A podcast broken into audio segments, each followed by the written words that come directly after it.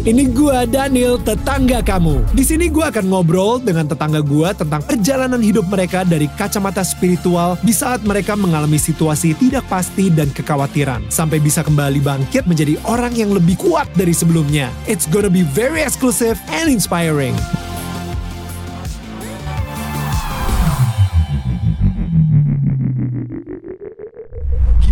Gimana caranya untuk mengalahkan setan itu? Maksudnya Empat sekarang hal. tadi itu tadi itu soalnya udah udah kita udah ngomong tentang spiritual warfare, kita ngomongin Empat hal. empat hal. Empat hal yang paling ditakuti oleh satanik. Oke.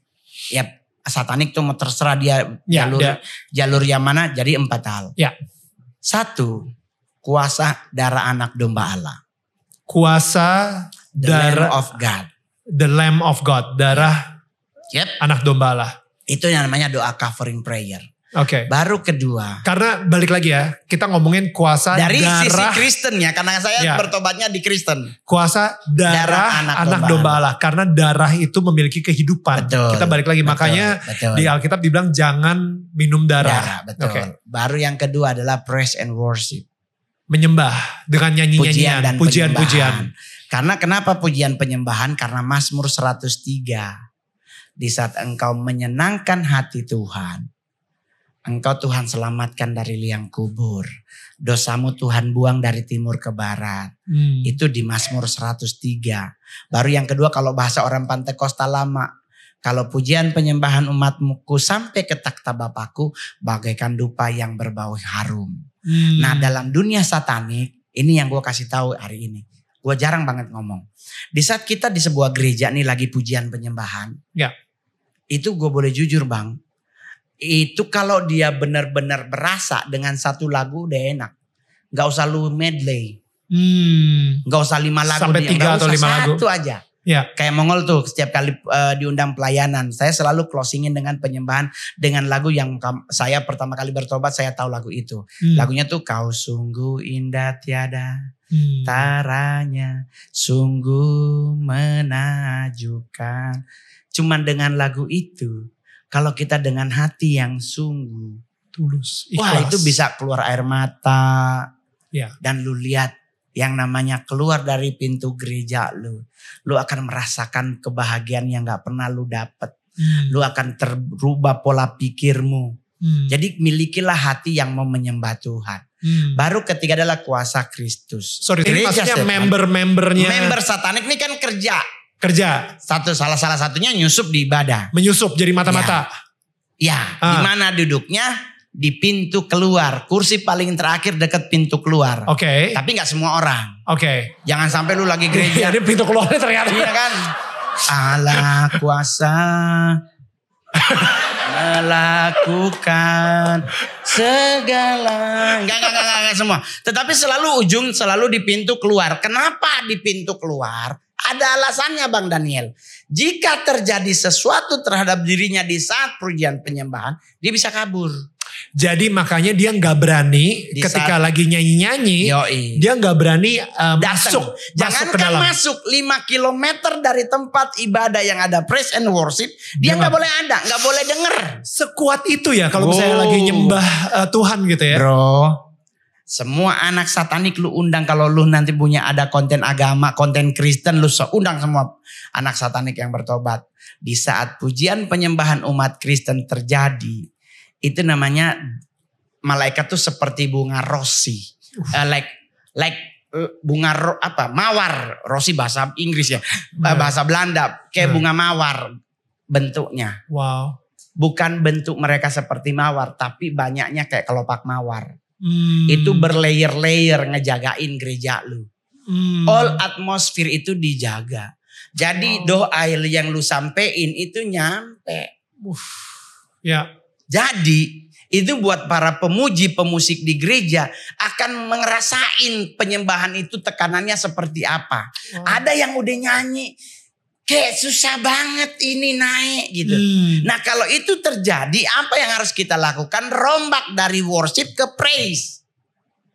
Hmm. Bedanya Wors- apa? Beda dong. Kalau worship kan yang agak sedikit mellow gitu Hmm. kan. Praise itu Eh, yang kenceng Iya kalau praise Ah. kan ya Allah ku dahsyat berkuasa. Ya. Nah, rombak ke situ. Kenapa? Berarti lu membuat kita tuh gerak. Hmm. Gerakan kita itu apalagi kalau dia karismatik agak sedikit condong-condong nggak ke Kiara condong sih agak sedikit wow itu sampai lompat-lompat Ya. ada yang dari belakang dia lompat-lompat nah berarti Ya, ya, kita tuh ngantem atmosfer bawah alam bawah ini dikuasai oleh Abaddon atau Apollyon di Alkitab Hmm. sebagai malaikat jurang maut Hmm. jadi kita lagi sementara ngegencet mereka Ya. di di bawah ini pasti kelagapan otomatis Hmm. minta atas bantu Hmm. Sedangkan di saat yang bersamaan kita ini lagi nge-back through ke atas nih. Wow. Di atas goyang dia bantu bawah penyembahan kita nyampe. Peletung. Hmm. Hilang semuanya. Hmm. Nah itulah yang terjadi anak gereja setan yang nyusup di gereja muntah darah, pingsan, apa ya, dia mencoba kabur lewat jende, apa tembok. Wow. Itu bukan mau bunuh diri, lagi bacain mantra buat nembus Hmm. tembok. Hmm. Jadi pujian penyembahan itu penting bang. Oleh sebab Oke. itu gereja itu, tapi kan berarti Protestan gak ada penyembahannya ya bang? Enggak juga ada. Hmm. Ada mereka lagu penyembahan di gereja Protestan tuh keren-keren. Hmm. Cuman mungkin cara ngebawainnya doang. Beda. Karena kan dulu nggak ada alat musik. Iya, iya. Jadi akhirnya kadang juga lagu yang harusnya dia notnya udah tulisan tempo di Marsia dinyanyiin dengan melo-melo nggak jelas. Hmm. Itu kita harus akui. Ya. Saya sebagai orang Manado kan lagu tuh apa pun juga menimpamu Tuhan menjagamu dinyanyiin pakai melo. Hmm. Apa pun ju Nah dinyanyiin pas orang mati.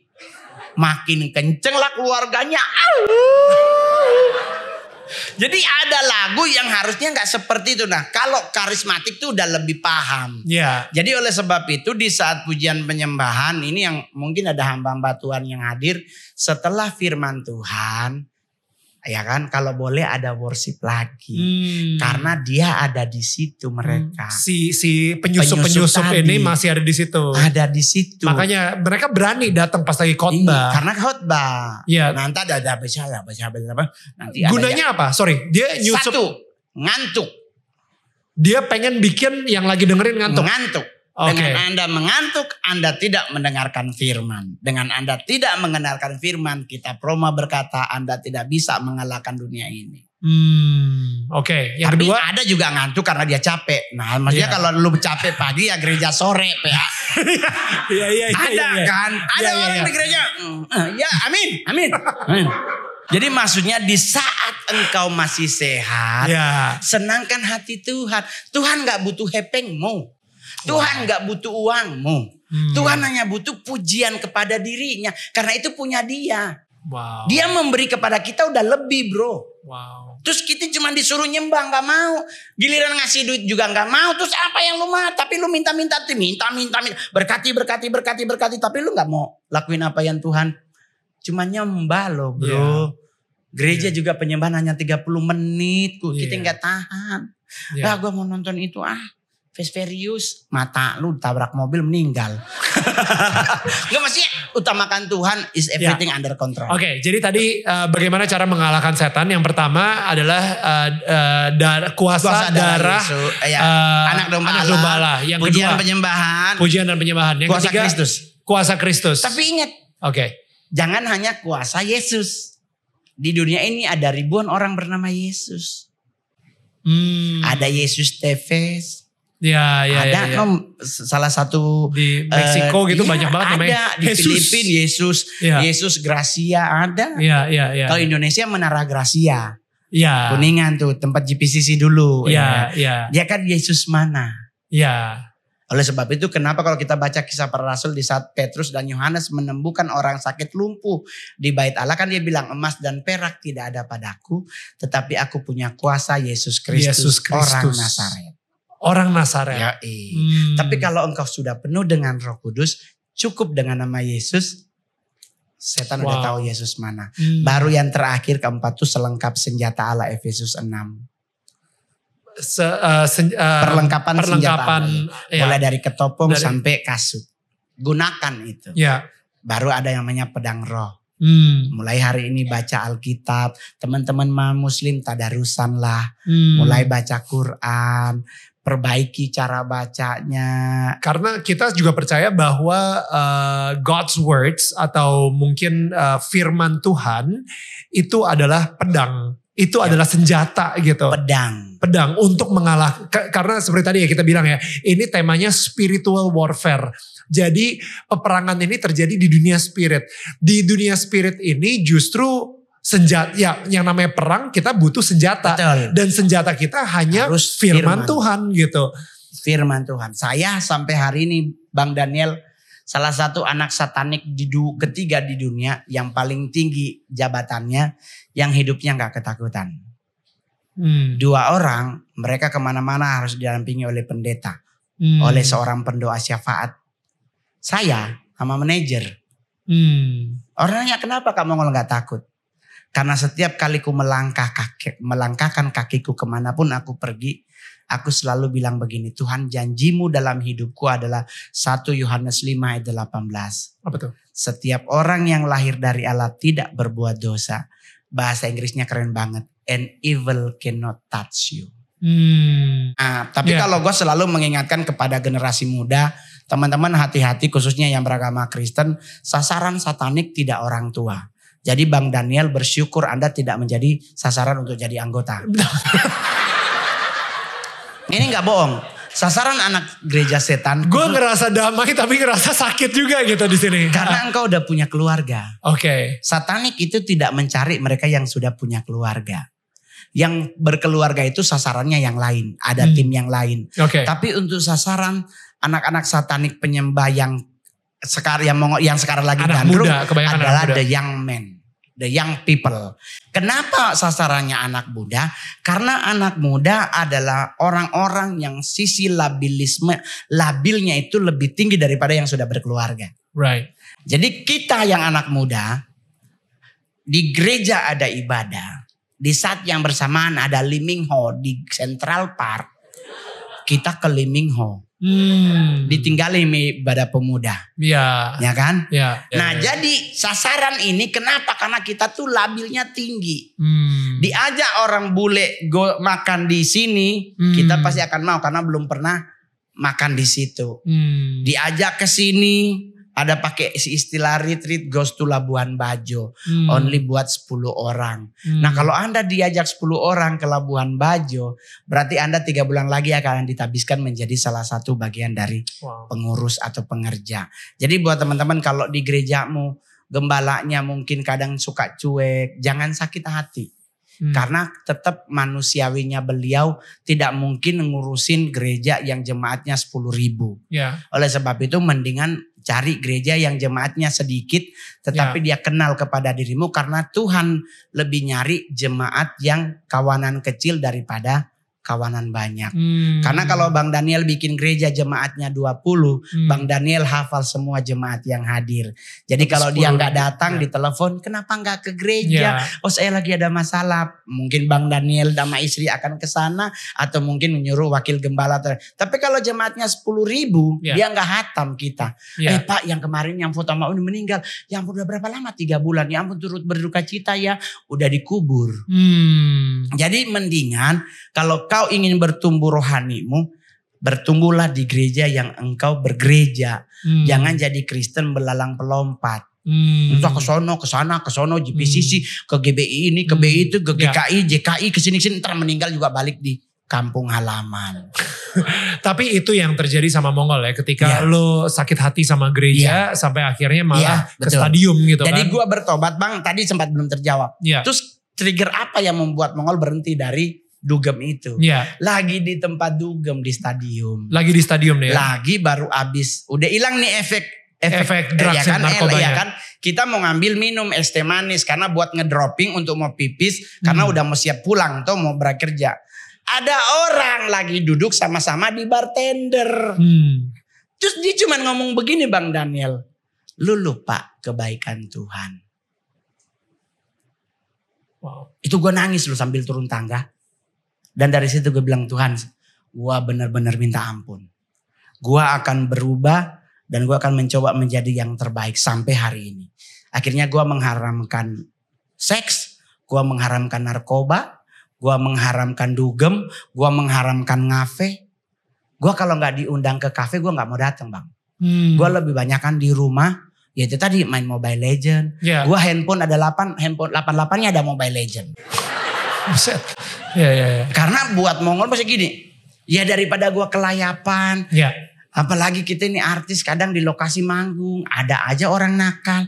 Ya. Bang kita udah siapinnya yang di lobi baju biru. Buat Hmm. mijit gitu. Maksudnya iya bang kan abang pasti capek. Udah bang upeti. Kedip-kedipan. Oh sambil kedip-kedipin mata. Iya bang masih 19 tahun bang. Hmm. Jadi gue manggung dulu gue datengin ceweknya selesai gue bilang dek pulang aja. Ih bang saya udah di- dibayar buat mijitin abang. Gue bilang sorry sorry sorry nggak pulang aja dek. Ih, orangnya lihat. Hmm. Ih ceweknya disuruh pulang. Eh dia dateng. Abang gak suka cewek ya? Cowok juga ada loh bang. Ih berdosa loh. Tapi ampil sampai hari ini bang 12 tahun aku berkarir. Aku tidak pernah membawa siapa pun. Hmm. Karena buat Mongol lagi nih. Apakah gue hidup gue udah bener bang? No bang. Gue masih suka geser di otak bang. Hmm. Gue masih kadang-kadang ya jujur jujur aja. Karena biar bagaimanapun gue masih punya hawa nafsu. Hmm. Dengan istri gue udah nggak ada. Sedangkan di satu sisi gue punya anak cewek bang. Hmm. Hukum kekristenan itu kan tabur tuai. Hmm. Jadi gue sebisa mungkin jangan menyakiti seorang perempuan karena nanti anakku disakiti. Wow. Yang penting adalah nasihat Mongol buat teman-teman yang anak-anak muda hari ini. Dek, kalau kita pengen hidup sukses, salah satunya adalah kita tetap mengimani Tuhan kita dan kita tetap harus menghormati orang tua kita. Wow. Ya, jangan pernah merasa wah gua kan S2, emak gua cuma lulusan SD. Ingat teman-teman, lu bisa jadi S2 kalau tidak ada bantuan doa dari orang tuamu, lu nggak akan pernah jadi apa-apa. Wow. Buat yang gemuk, jangan pingin kurus. Nikmati. Karena gemuk menurut agama Kristen adalah tanda kita diberkati Tuhan. Ya dong. Kan sebab engkau kan mengembang. Ya kan? Ke kanan dan ke kiri. Jadi kan gemuk itu diberkati. Karena kalau lu pinginnya six pack di tempat nge-gym dari 100 cowok, 92-nya pasti ngondek. itu stand up ya itu stand up. Tapi apakah benar lu pergi aja ke tempat gym. Karena hidup mati kita ditentukan oleh Tuhan, bukan Betul. oleh makanan. Karena Iya. nek Mongol 100-an baru mati. Tapi dia makan nasi putih. Dia nggak pernah makan nasi merah. Oke. Ya, kenapa sekarang kita dipaksa suruh makan nasi merah? Iya. Orang dulu banyak Ratu Elizabeth aja makan nasi putih. Iya. Ya kan? Iya. Kenapa? Oh karena karbonnya tinggi nasi Iya. putih. Yang enggak juga bro. Pengendalian terhadap gula darah kan ada di dirimu. Bukan Oh. berarti di makananmu. Uh. Sama juga dengan lu kaya. Eh, tapi kan ngol. Yesus udah naik ke surga. Maut udah dikalahkan. Iya. Hmm. Tapi dunia tidak. Hmm. Ya dong. Artinya dunia apa? masih tetap ada ada ketidakbenaran. Ya. Tetap ada. Ya. Tetapi kepastian kita matinya ke mana udah ada di Tuhan kuncinya. Hmm. Jadi lu pasti akan ke surga. Tetapi stop menggunakan kalimat semoga almarhum atau almarhumah diterima, diterima. di sisinya. Hmm. Udah nggak boleh lagi bang. Kenapa tuh? Udah dari abad ketiga dipakai. Oke. Udah panjang. Sisinya udah banyak banget di sini. Di, di sisinya itu Itu udah. sisi terus itu udah banyak banget bang. Kita sepakati aja dulu bersama hari ini semoga Iya. almarhumah almarhum diterima di depannya. Bikin Iya, saf iya. baru, bikin ya baris baru lah. Iya. Kalau semua di sisinya tuduh-tuduhan nanti lu ya, lu Tuhan bukan. Yang mana sih bosnya gitu? ya kan? Iya, iya. Terus Boleh kita tepuk tangan dulu buat Mongol ya. Bentar, bentar. Mongol, Ada persembahannya nggak bang? Gue gue actually lagi um, karena ini spesial banget. Gue pengen minta mungkin ada beberapa dari tetangga kita yang telah hadir di sini. Kalau saya pengen bertanya langsung sama Mongol. Oh, Boleh, oh, boleh. Ya, Ya, boleh. Mbak. Oke, makasih banyak tadi sharing-sharingnya, belajar banyak banget arti kehidupan gitu kan. Dan thank you juga Kak Daniel, udah sering aku nonton konten-kontennya Daniel Tangga kamu juga. Transforming lives, it is indeed transforming Oh. lives. Thank you Tiara. Em, pertanyaan aku mungkin dua untuk em, Kak Mongol atau Bang Mongol atau siapa panggilannya. Pertama, apa arti kasih Tuhan bagi Kak Mongol? Kedua, harapan bagi generasi muda Indonesia. Thank you. That's Terima kasih. Thank you Tiara. Apa, Apa arti kasih Tuhan? kasih Tuhan Oh, buat kalau Mongol? kasih Tuhan buat Mongol sangat berarti bang. Kalau tanpa Tuhan, siapalah Mongol ini? Ya. Tanpa kebaikan Tuhan, siapalah aku ini? Hmm. Dengan kondisi ganteng juga kagak bang, Hmm. kaya juga enggak bang, Gua sarjana juga nggak jelas bang. Hmm. Tetapi bisa Tuhan pakai. Ya. Gua bisa bertahan jadi stand up komedi Indonesia 12 tahun. Itu buat Mongol itu kasih Tuhan tuh tidak bisa di apa ya, tidak bisa dijabarkan dengan dengan apakah berlian 10 karat enggak. Hmm. Tetapi kebaikan Tuhan, kasih Tuhan itu selalu Mongol syukuri sampai hari ini. Saya besok masih harus berangkat keluar kota manggung. Ya. Sedangkan teman-teman Mongol yang lain udah nggak ada. Ya. Di zaman covid teman-teman gue udah pada sampai bingung bagaimana mau hidup. Gue masih stand up by Zoom bang. Ya. Dan itu yang gue bilang orang nanya kenapa lu stand up by Zoom Mongol? Lebih enak bang. Hmm. Karena kita nggak suruh orang ketawa karena semua di mute. Benar juga. Udah gitu kita nggak harus pakai celana panjang bang, boxer jadi. Iya. kan iya, dulu iya, bang. iya, cuma Jadi dulu, kadang di sini ada dasi, belakang mah boxer bang. Jadi nggak ada pria kita akan menyanyikan lagu Indonesia Raya kepada semua ngebedi nggak ada, nggak ada, nggak ada. Jadi eh, susah dijelasin. Ya. Tapi apakah itu ada dalam hidup saya? Ada. Ya. Saya lah buktinya kebaikan Tuhan kasih Tuhan. kasih Tuhan di Jadi buat teman-teman semuanya pasti akan merasakan halnya. Nggak usah kesuksesan yang membuat kita Tuhan mengasihi kita. Bernafas sampai hari ini pun itu karena kasih Tuhan. Wow, yes, Thank that's you. good. Yang kedua tadi Harapannya buat harapan generasi muda. generasi muda. Sebenarnya kalau harapan Mongol buat generasi muda di Indonesia adalah generasi muda yang apa ya? Yang berani berkata tidak terhadap dosa dan yang kedua adalah menjadi anak-anak muda yang militan. Hmm. Itu aja. Jangan terpengaruh dengan oh ya ini paslon satu, paslon dua paling bagus nggak usah. Tapi fokus pada diri. Ya. Lu mau jadi apa? Mau jadi oh gue mau kuliah bang fakultas ekonomi karena gue mau jadi ahli ekonomi. Masih ada ibu Sri Mulyani. Lu mau jadi pengacara masih ada bang Hotman Paris. Tapi belajarlah menjadi seorang entrepreneur. Hmm. Itu yang paling penting. Jadi seorang eh, seorang fakultas ekonomi tapi buka usaha. Hmm. Gak usah jadi ahli ekonomi. Karena pasti yang dicari media nantinya tetap Hotman, eh, apa Ibu Sri Mulyani, Pak Yusuf Kalan, Joro Jatun, Kucoro Jati, Pak Agus Martowardoyo. Mereka-mereka lah ahli ekonomi. ahli-ahli Iya. ekonomnya. ha. Bagaimana jadi stand up bang? Datang ke komunitas. Hmm. Belajar di sana. Gratis kalau ada yang minta bayar telepon gua, gua ajak ribut orangnya. Karena kita sepakat untuk stand up harus nggak boleh ada bayarannya. Oh wow, oke. Harus gratis. Jadi harapan ke depan semoga menjadi anak-anak muda yang luar biasa. Hmm, Thank you, thank you. Ya, Toje, Toje. Sekarang laki-laki. Oh, Oke. boleh. Oh, oh, sep- Ya, silakan Mas. Uh, hai, nama gue Eugene. Eugene. Eugene. Eugene, yes. Um, dan pertanyaan gue cukup simpel, tapi ini mau ngelihat ke masa lalu aja karena Kak Mongol itu dulu uh, ada cerita dengan keluarganya, terus sempet di- dikutuk sama keluarganya lu cuma jadi satpam. And in the end of the day, turns out you jadi satu orang di Indonesia yang dibayar dengan rate paling tinggi gitu. If you can go back, ya, kalau bisa balik ke waktu dulu, ada nggak hal yang mau disampaikan ke Mongol yang masih kecil dengan segala pengetahuan yang udah Mongol punya sekarang? So good Eugene. A- ada nggak Kalau seandainya balik ya ke masa lalu. Iya dan eh, sebuah kesalahan yang mungkin pernah dilakukan oleh seorang Mongol di masa kecil dan mungkin sekarang nih Mongol bisa balik ke momen tersebut bilang no don't do that kayak gitu. Kalau saya selalu tidak pernah mau kembali ke masa lalu. Karena kalau kalian Mongol kembali ke masa lalu berarti Mongol merubah. Wow.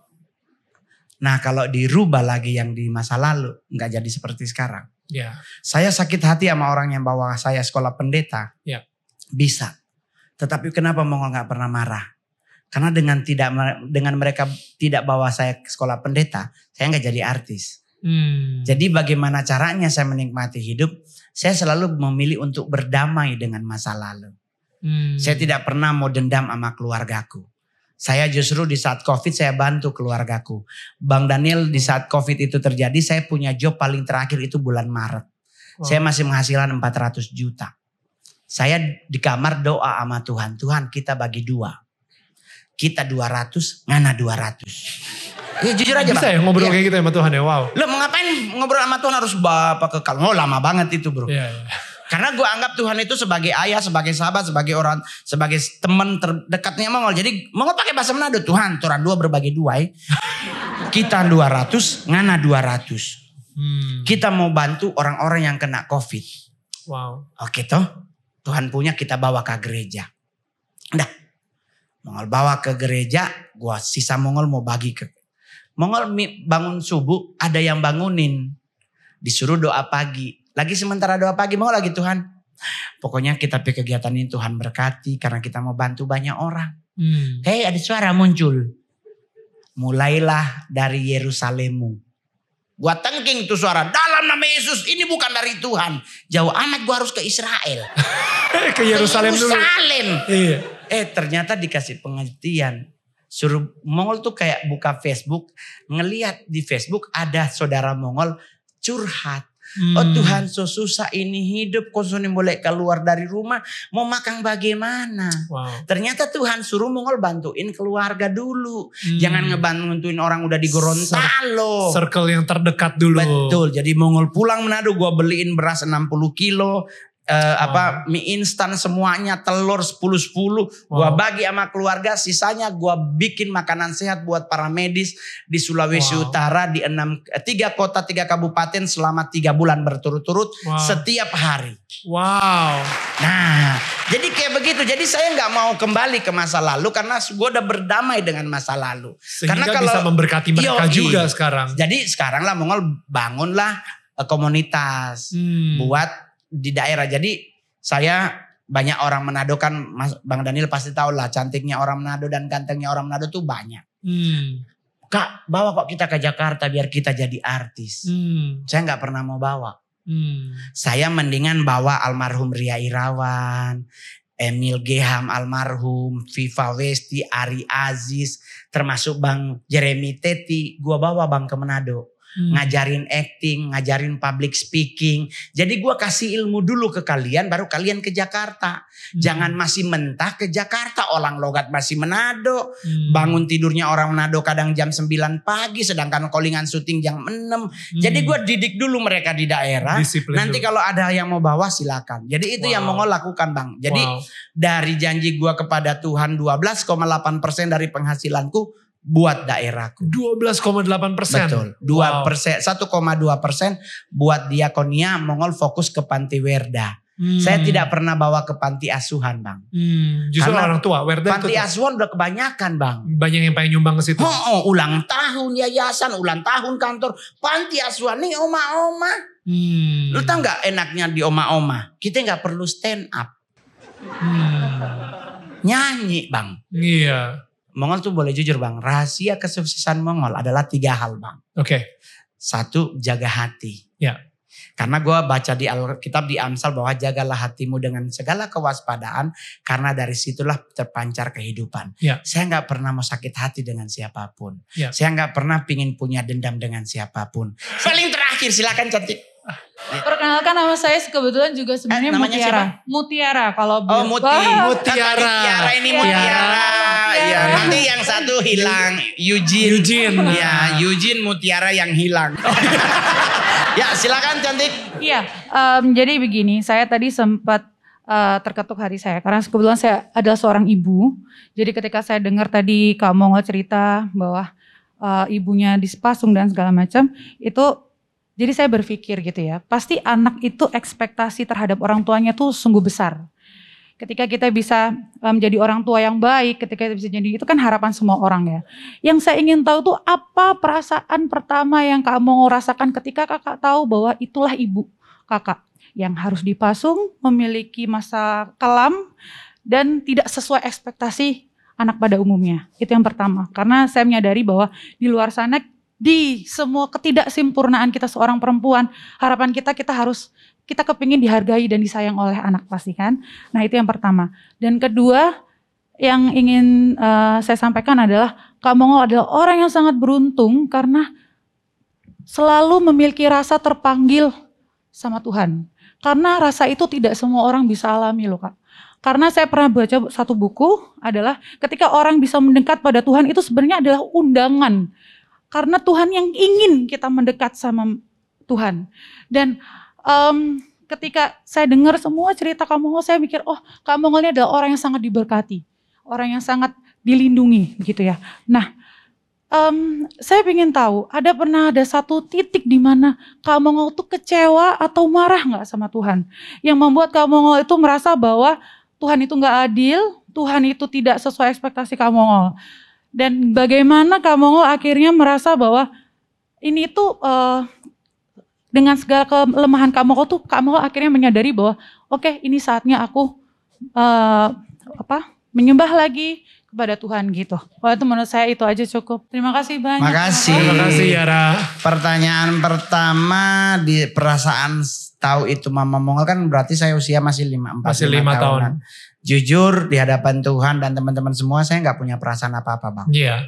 Karena gue masih kecil. Gue nggak nggak punya apa ya kayak guilty feeling atau apa nggak ada karena memang gue masih kecil bahkan abis nutupin mata gue lari-lari kan main tuh sampai gue bisa ngelihat di atas genteng yeah. itu kan yeah. tapi di saat saya sudah menjadi seorang stand up komedian itulah eh, apa alur baliknya Mongol untuk berdamai dengan diri Hmm. Paling pertama tuh berdamai dengan diri. Yeah. Baru berdamai dengan keluarga. Apa yeah. yang Mongol lakukan, Mongol yang nyamperin mereka. Hmm. Karena buat Mongol pengampunan itu Tuhan udah kasih dan kita juga harus mempraktekkan pengampunan yang sama. Hmm. Jadi saya nggak punya dendam dengan siapa pun. Tapi ada satu masa di saat Mongol tuh waktu hidup di jalanan itu, saya jualan koran di Tugu Tani. Saya masih ingat banget itu adalah masa yang saya kayak nggak kuat hidup bang. Hmm. Karena sekalipun saya anak yang nggak dianggap di keluarga, kayak cucu yang nggak teranggap, tapi om aku tuh tuan tanah bang. Hmm. Jadi setidaknya dengan gua mencuri buah pala nggak membuat dia miskin. Hmm. Nah sekarang gua harus jualan koran bang. Yeah. Dan gua belum bisa logat Jakarta bang. Hmm. Jadi gua waktu itu gua bilang Tuhan, ini bagaimana koran ini harus laku. Ah. Jadi lu mau beli koran atau gua bacain gitu. Kan kalau gua bacain kan pas dia ketawa kan dosa bang. Jadi daripada dia ketawa dia beli bang. Dan itu ternyata ada feedbacknya setelah gue jadi artis bang. Apa tuh? Saya diajak Raffi Ahmad main di film RA Production. Mm -hmm. Judulnya The Secret Suster Ngesot. Oke. Okay. Lawan main saya Nunung. Oke. Okay. Saya nggak tahu saya akan jadi apa. Terus nyampe lokasi, ngol, terlalu sumbingnya. Jadi sumbing. Ditanyakan sama Nunung, bagaimana kabar anak saya Pak Mantri? Mongol dialognya cuman, una meningan. Lu tanya sama Raffi dibayar cepet bang. Cuman jadi sumbing dapat 100 ribu bang. Jadi bencong di komik 8 150 juta bang. Gua jabanin mau jadi apa aja penting duit masuk. Jadi gue berdamai. Gue udah gak lagi yeah. mau menganggap masa lalu itu adalah masa yang harus gue sesali. Yeah, Sekarang yeah. gue ada di fase ini. Apakah gue pernah merasa lelah? Pernah bang, jujur. Yeah. Tetapi yang gue lakuin adalah gue duduk di kaki Tuhan. Wow. Gue kalau waktu hidup di jalanan itu gua boleh jujur tanya sama security kedutaan besar Amerika yang di yang di Untung Suropati, ya. Untung ya. Suropati. Oh, ya. Saya kan di Untung Suropati itu ada batu kayak orang tingginya. Ya. Itu gua nangisnya di situ. Wow. Karena gua udah nggak kuat, Bang. Apalagi kan teman-teman Manado Mongol tuh ketemu Mongol bukan kayak memberi semangat tapi kayak geng malu dong ngana gitu-gitu. Hmm. Masa baju al koran begitu. Akhirnya Mongol nggak mau bergaul dengan teman-teman Manado. Gue bergaulnya sama orang Batak. Oh. Karena cocok di muka juga bang. Iya bisa bisa iya, bisa. Jadi masuk, langsung masuk. pada ditanya marga apa Mongol. Ah, aku orang Manado bu. Ah, kayak mukamu kayak bodat ngawur. ya kan? Tapi kalau untuk pertanyaan kedua. Pernah marah nggak sama Tuhan? Nggak pernah bang. Saya cuman waktu itu tuh nangis bang. Selalu sehabis nangis nanti Mongol bilang begini. Terserah Jono Tuhan ngana mau bawa ke mana kita iko. Terserah Tuhan mau bawa ke mana gua ikut. Gua pertama kali masuk Jakarta itu gereja itu masih di GBI. Lama-lama saya kan kebetulan dulu waktu di Manado lahir baru saya tinggal di rumahnya mamanya Sidney Muhede. Hmm. Waktu itu uh, Giving My Best. Ya. Sebelumnya kan VOG. Hmm. Tuh, saya tinggal di rumah Mam Teli almarhumah. Jadi saya dididik oleh Mam Teli. Jadi pas Mongol ke Jakarta, Mongol berpikir kan nanti Mam Teli bantuin. Tapi kan kita nggak bisa berharap kepada manusia. Beliau juga tetap membantu. Tapi kan keterbatasannya kita nggak bisa maksa. Betul. Kita kan bukan siapa-siapa. Jadi mau tidak mau gue harus bekerja. Ya, ya udahlah kalau di saat udah penat banget saya pasti ke Tugu, ke Untung Suropati itu. Hmm. Saya udah pernah bawa banyak artis. Saya dulu tuh suka nangis di sini. Nah, apakah sekarang dengan kondisi saya lahir dari keluarga seperti ini, dengan saya sudah punya putri 14 tahun, apakah pengajaran yang masa lalu tidak membayangi ke Mongol sampai Mongol bisa salah mendidik anak sampai hari ini? No. Wow. Saya mendidik anak, puji Tuhan, puji Tuhan banget. Anakku menjadi anak yang memang single fighter saya karena ditinggal istri di saat Hmm. anak saya usia 4 bulan. Hmm. Saya waktu itu sampai nangis-nangis sama mai tua sayang bawa Jo ini adik. Siapa mau kasih batoto, kasih yang kita laki-laki. Hmm. Terus mai tua bilang, Ana Jo yang urus itu anak. Jadi gue langsung, aduh gue panggil lah mami dari Manado ke Jakarta. Terus dia setiap sore beli ASI.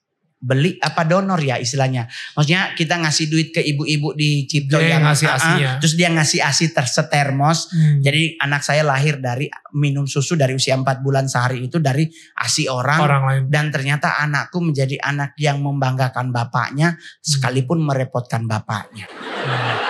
Karena anak cewek bro. Anak cowok sebul tiga bulan sekali beli sepatu aman. Anak cewek beda Bang Daniel, Bapak di sorga. Aduh rekening lu kalau boleh ada lima bang. Satu khusus jajannya di gerejanya Glow. Mallnya GI bang. Nggak ada noti. Nggak ada stroberi beli jepitan lusinan. Di G, di PI satu-satu. Terus jepitan rambut 200 ribu. Terus dia bilang beli dong Pi. Gua bilang ambil tiga. Eh dia nyahut sebulan kan 30 hari. Bayangkan 5 juta habis jepitan rambut. Udah gitu omanya provokator. Mami di belakang. Anak dok cuman satu baku-baku hitung. Oh iyo jodang. Baik, jadi saya tidak mau mendidik anak saya seperti saya terdidik waktu dulu. Ya. Saya jan- saya bikin karena mungkin saya bapak ada Mandarinnya, ada Chinanya. Saya menyisikan sepersekian penghasilanku kita split tiga. Hmm. Nah yang split satu nih buat gua besok mau nyalon Bupati Sanger. Oh. Ya. Tapi apakah akan jadi? Enggak. Hmm. Karena sampai hari ini restu itu enggak keluar. Dan Oh. mohon maaf, beliau bukan orang tua kandung saya, tetapi saya sangat taat patuh apa kalimat mami. Wow. Karena Oke. di tiap hari beliau berdoa buat Mongol, termasuk tadi tuh kita Ya. bilang Mi, kita mau bak konten den Dandil Mananta. Hei sayang, dia sunya ada satu iman den torang. Mami dengar dari mana? Banyak DP berita. Gue bilang Mi, berita belum tentu benar. Hoax. Jangan dipercaya. Hmm. Yang dipercaya cuman Alkitab, Al-Quran, Tripitaka, Dweda, dan Kitab Suci Konghucu. Media jangan mami. Itu cuma mau kasih naik jumlah pembeli dan pembaca. Tapi kalau firman itu nggak mungkin salah. Buktinya saya diundang. Waduh eh salam nih for dia. Kalau boleh for foto kong ucapkan you for mami. Bilang sehat selalu. Jadi saya berharap teman-teman yang punya anak juga di rumah kalau boleh di saat kita mempunyai masalah jangan dihantam ke anak. Hmm. Seleka- selesaikan masalah dirimu dengan suamimu, Ya. anak jangan sampai ter Terlibat. namanya, terlibat dalam hal tersebut. Ya. Saya di saat bercerai dengan istri, saya tidak melibatkan anak. Ya. Saya lebih fokus cari kerja sehari dua kerjaan, Bang. Hmm. Karena untuk biaya susu dan sebagainya, saya harus beli popok dan sebagainya. Gila. Tetapi orang kan nanya, perceraian Mongol kenapa? Saya bercerai simple bang. Karena mau ke Israel. Hmm. Mertua, kalau bahasa Manado tuh mama mantu. Hmm. Dia udah daftar Holy Land Tour Hmm. Di salah satu gereja GBI besar. Hmm. Dan dia suruh Mongol yang bayar. Hmm. Saya belum artis itu, masih kerja kantoran. Wow. Terus mertua datang marah-marah. Ngana memang laki-laki tidak bertanggung jawab. Ya. Ngana memang nyoya nyoya nyoya nyoya. Serek bang. Hmm. Sekarang gue punya banyak duit bang. Hmm. endorse kemarin orang ke Israel selama 2 tahun. Wow. Gua dikasih tiket bisnis kelas ke Israel empat orang. Wow. Pas tiketnya gua terima, gua pulang rumah. Udah mau nangis itu bang. Astaga Tuhan Yesus kita mau ke Israel. Mongol bilang Mi, bahasa dia Jo, torang mau ke Israel. Mami Mongol bilang apa? Ke Israel mau ketemu deng siapa? Ke Israel mau ketemu siapa? Gua mikir iya juga ya. Kan Tuhan Yesus so di sorga. Bunda Maria so mati. Simon Petrus, Paulus, Timotius, Sebedeus, Sakeus, Sida-Sida. Semua so mati. Herodes, Pontius Pilatus, Udah mati, ya. so mati. Mati. Nah kita ke sana mau ketemu siapa? Iya iya iya. iya. Ya kan? Jadi Iya. mendingan duitnya bikin rumah. Ambil buat kreditan rumah DP uang pertama. Luar biasa. Jadi biar ada rumah di rumah daripada ke Israel pulang gembel. Terima kasih. Terima kasih Bang. Daniel, thank you udah Thank you so much. Thank Thank you so much. Thank you banget kepada semua Ah, sorry, Bang. kita. Ya. Dua jam loh. Eh, iya lebih. Stand up itu 15 menit hitungannya. Iya. Ini dua jam. Sorry, sorry. Cina dan Cina kan perhitungannya harus benar ya. Di dua, lima, taruhlah gue kasih diskon 30 menit labanya. Berarti empat kali bayar ya. Ini bakal di, di Ini ginjal siapa yang kita titip? Enggak kenta, ten- tenang. Buat Tuhan, buat apa pun kegiatan yang namanya kegiatan positif, saya nggak pernah minta tarif. Thank you. Thank you. Hanya menerima persembahan kasih. Iya, iya, iya. Ya, ya kan, maksudnya persembahan kasih kalau kalau kita show bener kan bang? Iya. Ditarifin. Biasanya orang ngasih amplop putih, saya kasih rumah putih. Cie. Wah. Ini adalah souvenir dari Daniel Wow, kamu. bahas- bahasa Indonesia Timur tetangga itu Birman. Tetangga itu? Birman. Birman. Itu bahasa Belanda. Oh. Itu Kami orang Manado tuh banyak yang bisa bahasa Belanda. Oke. Dan saya minta dukungan doa dari teman-teman. Saya akan tur Eropa untuk bulan Juli. Luar biasa. Luar biasa. Lumayan kan stand up pakai bahasa Belanda, bahasa Jerman. Gue bisa soalnya. Serius? Iya, gue nggak bisa bahasa Inggris bang. Oh, Tapi bahasa Belanda gue bisa. oke. Thank yang you, ya, pastinya, thank you, thank you, thank you. yang pastinya terima kasih sekali lagi buat Mongol dan eh, tetangga selalu menyangga dan bukan menyanggah. Dan untuk teman-teman yang di eh, nonton di YouTube, kita akan ketemu lagi minggu depan. Bye guys. Bye. Bye, bye, bye. Mongol Stress Thank boleh you. diberikan tepuk tangan sekali lagi. Thank you so much guys sudah mendengarkan podcast Daniel Tetangga Kamu. Dan jangan lupa di follow podcastnya dan share ke sosial media kalian menggunakan hashtag Daniel Tetangga Kamu. Sebisa mungkin gue akan repost keseruan kalian ketika lagi mendengarkan podcast ini. Kalian juga bisa menyaksikan Daniel Tetangga Kamu setiap hari jam 4 sore waktu Indonesia bagian Barat di channel YouTube Daniel Mananta Network. Karena setiap minggunya akan ada sosok-sosok inspiratif yang akan menceritakan perjalanan hidup mereka dan hubungan mereka dengan Tuhan. Sampai ketemu minggu depan.